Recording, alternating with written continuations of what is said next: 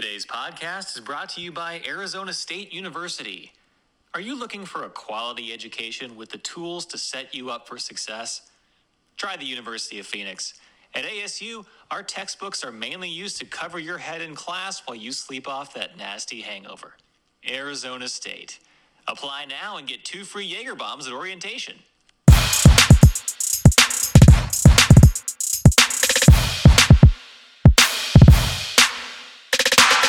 Welcome to the Just In News Podcast. My name is Justin Cross, and today uh, I am going to be recapping this past week's first of what will be, I imagine, 438 2020 Democratic pres- presidential debates. And it wasn't just one debate, it was Wednesday, it was Thursday night, uh, a riveting display featuring candidates calling one another out, uh, Democrats uh, pissing on Donald Trump, which I'm sure uh, let's be real, not his first ever golden shower. Of course, there was Bill de Blasio in the corner just yelling. Like, it's one thing to be seven feet two inches tall, but to be seven feet two inches tall and just yelling into camera three, because it's as if he had no spatial awareness that there were other candidates on the stage. He's just yelling into the camera. Uh, there was that. Like, I'm pretty sure, like, Kamala in the second night talked about her 3 a.m. plan. I'm pretty sure de Blasio's 3 a.m. plan is just to find a park bench somewhere and just start shouting. But uh, we're going to talk about winners and losers, and I've got some superlatives uh, to dish out, and that's that's what this is all about. It's about having snap gut reactions to what we just saw, where where every person got roughly three minutes, four minutes, five minutes to like say something, and then we all form really strong viewpoints and opinions uh, based on little to no information. So, on that note, let's get to the winners. First night, I have to give it to this guy, uh, and this hasn't been talked about as much on the mainstream media, but Cory Booker's decision to go vegan is really paying off for him.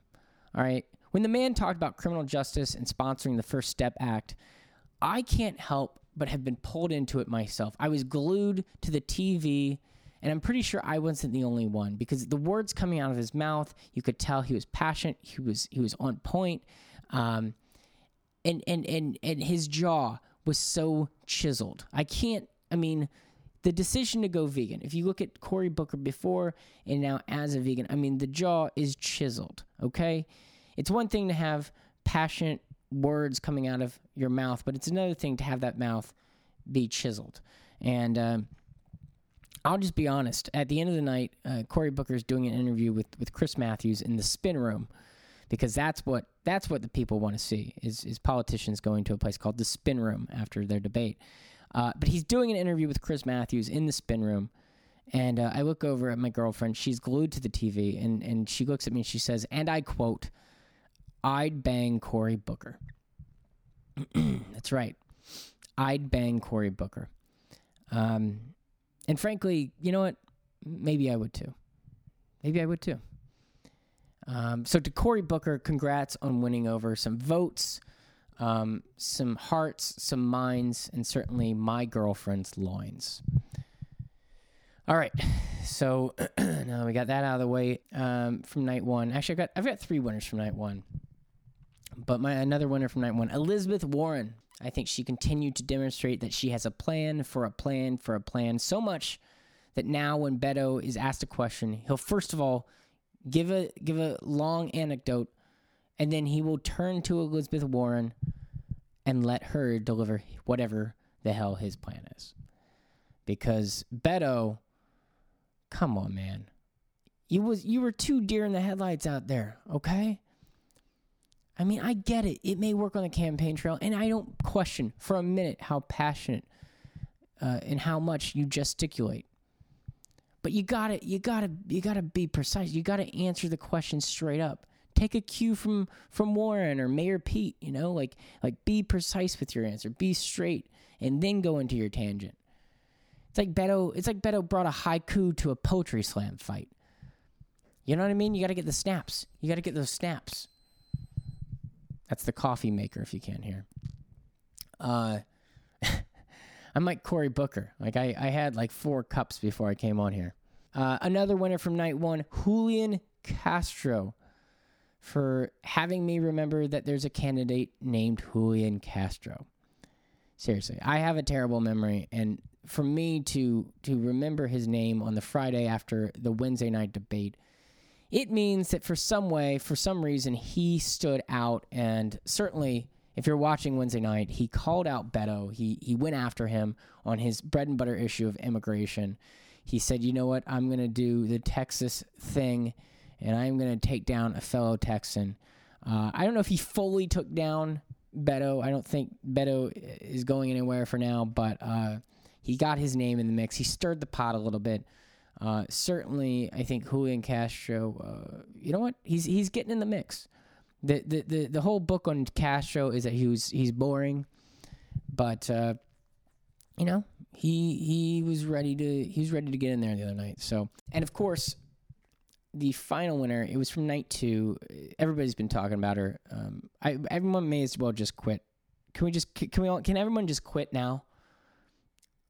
It was California Senator and soon to be President of the United States, because that's how it is. It's just over now.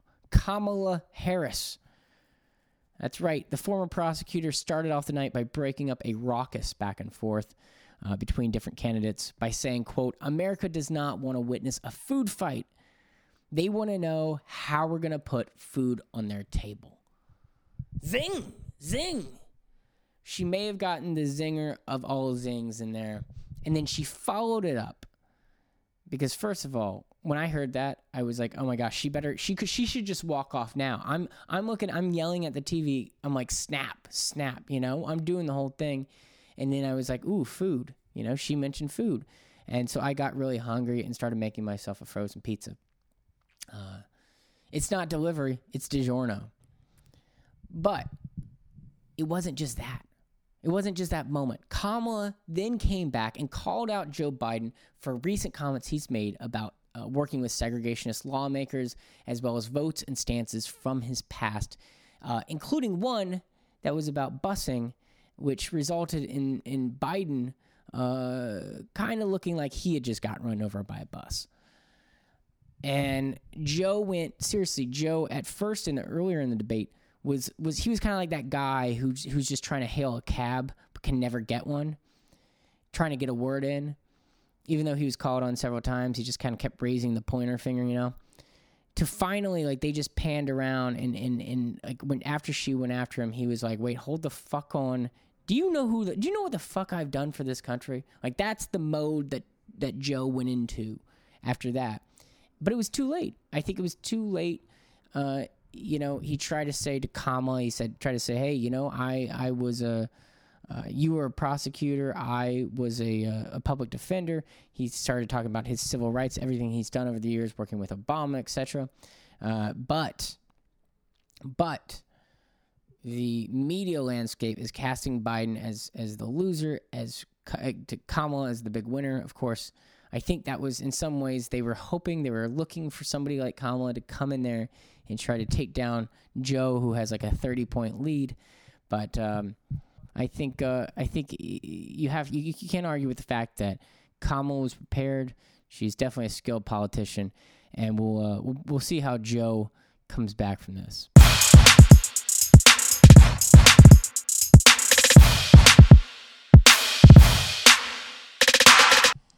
Today's podcast is brought to you by the City of Peoria, Illinois Tourism Board.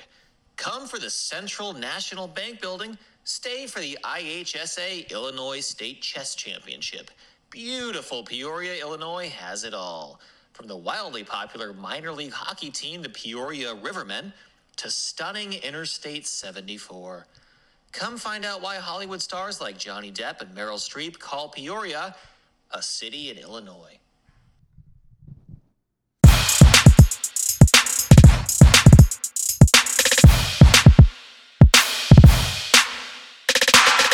Time for the losers. The first loser, the MSNBC production staff and the moderators. Holy shit. Guys, in the first debate, they had to cut to commercial because the audio was picking up the mics from the previous hosts. Then, in the second debate, Chuck Todd and Rachel Maddow had to have even more awkward conversation than they usually do when Lester Holt wasn't ready to ask an audience based question. Seriously, MSNBC, get it together. All right. I know there are 10 candidates on stage, and yet T- Chuck Todd is still the most hated guy up there, but you got to pull it together. You want middle America to take you seriously. Take a cue from Fox. Stop caring about your HR issues and iron out your technical issues. But seriously, don't stop caring about your HR issues. You don't want to be Fox. My second loser people who have to stand on corners. No, I'm not talking about people who have to stand on street corners. I mean the corners of the stage. I'm talking about Bill de Blasio, John Delaney, Eric Swalwell, the author lady who made a lot of really good general points that you totally nod your head at if you were high as a kite at a party, but you know neither of you is actually going to do anything about anything to accomplish anything. Seriously, though, if I didn't list off those names and whoever that therapist lady was, you'd have no idea who I was talking about. De Blasio was the tall guy who yelled. Delaney was the bald guy, guy who yelled. Swalwell was the guy with the orange tie who Mayor Pete wanted to kill. And I still don't know the name of that lady. The point is this the edges suck, and I think in order to stand out, all four of those candidates may need to try lighting themselves on fire, then stop, drop, and rolling to get in the psyche of the average voter. Number three, loser. Beto O'Rourke. Come on, Beto. All right, I get it. You're trying to you're trying to curry the young vote. I get it. But take a cue from Mayor Pete. Answer a question direct and then go into your anecdote. Beto, you have a young audience. You should know you have to get to the punchline quickly. I don't question that you're genuine or that you're you're telling meaningful good stories that relate to the point of the question. But when you're standing there with 90 seconds or 30 seconds or whatever it is, you got to be snappy. You got to be direct. All right? Dance for me, monkey. That or just answer every question doing a 360 toe flip. That's a skateboarding move that I just Googled five minutes ago before I did this. Final loser, Joe Biden. Like I mentioned, half the time it looked like Joe was was was in the debate just raising his pointer finger to the moderators like he was at the bar trying to close his tab. Then all of a sudden Kamala hits him over the head and he kind of had a decent response. He kind of talked about his civil rights record, you know? He, he tried to call out Kamala for, for being a prosecutor and he went in as a public defender. But Kamala has some dirt when it comes to her record as a prosecutor, and he didn't go there.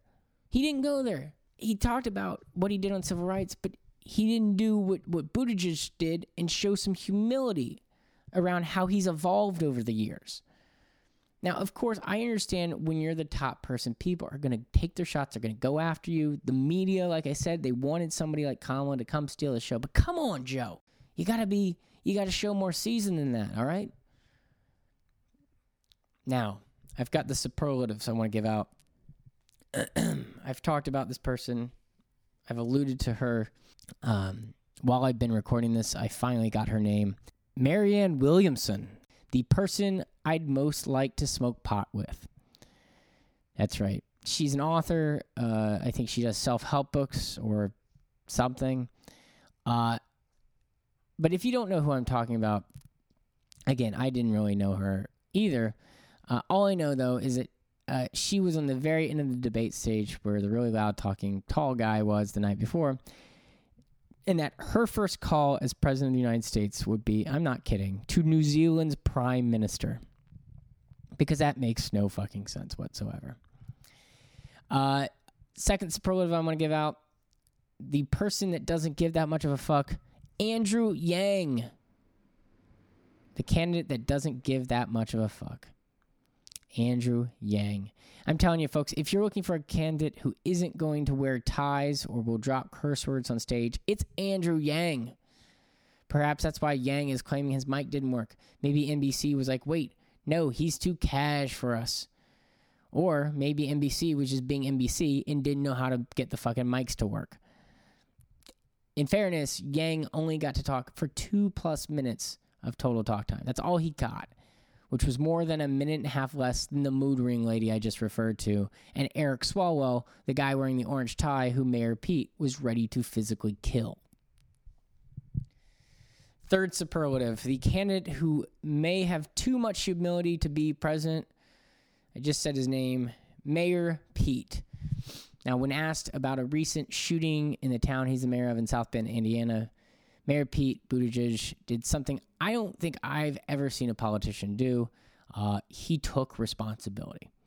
Instead of getting into all the things he's done as mayor to make the police force more accountable and communal, he said his efforts were not enough. Now, he's taking a ton of heat at home for this, and he certainly has a lot of work to do, it looks like, uh, in the black community as far as uh, getting, uh, getting votes and, and going up in the polling. And yes, when Eric Swalwell pushed him on the topic, he did go into the things that he has done as mayor to, to prevent violence like this. But the reason why people like Mayor Pete is that he's really genuine. He's authentic. Not only does he know 35 languages and served in Afghanistan and represents a younger, fresher political viewpoint, but he has humility. And in a world where the current guy who holds office wouldn't know how to recognize humility if it was etched into a gold toilet that he owned, seeing Mayor Pete take ownership over a situation as serious as this shooting uh, was, it was at the very least refreshing. And uh, although, of course, Republicans uh, debating about hand size also has a lot of value to it. Finally, my last superlative generic white guy who stood out. And yes, I know a few minutes ago I said he didn't stand out, but like I said also a few minutes ago, I don't believe in my own takes. John Delaney. If you don't know John Delaney, he was the bald white guy on the end who jumped on jumped in on the healthcare debate. And whether you agree or disagree on his moderate, bipartisan policy views, Delaney was prepared with clear and concise answers, which he worked out right here on the Just In News podcast. From maintaining private insurance to ushering in AI to the economy, Delaney was on point Wednesday night, just like he was on my podcast, folks. That is a shameless self plug, and I'm okay with it. I highly suggest you check out my interview with John Delaney, or if you don't want to do that, just look at the memes of him going down a giant slide on the internet. Both tell you pretty much everything you need to know. Guys, thanks so much for listening to the Just In News podcast. I know today was a little bit more brief. Actually, it was about, what, 20 minutes? We're around 20 minutes. Anyway, uh, I hope you enjoyed it. I hope you enjoyed the debates. You can always subscribe to this, share it, tell your friends about it. Uh, and uh, I've got more stuff coming out on social media later this week. I've got some cool po- political uh, candidate interviews, people running for Congress of the uh, in the Senate coming up. Uh, of course, Corey uh, Hill will be joining me, not Cory Booker. I can't let him near me right now, otherwise uh, I won't have a girlfriend. Uh, but I hope you guys uh, tune in next week. I'll have it out uh, next Wednesday. Is the goal July 3rd, right before the 4th? It'll be something nice while you're uh, on vacation, maybe, or, or, or, enjoying the 4th. And um, anyway, until then, um, I hope that you guys all have a, a, fantastic week. Maybe pick up the phone this weekend, uh, call your your parents or your family, your your friends, or just call up the you know Prime Minister of New Zealand and read some self help books. Maybe smoke some weed with Marianne Williamson. See, I got her name right.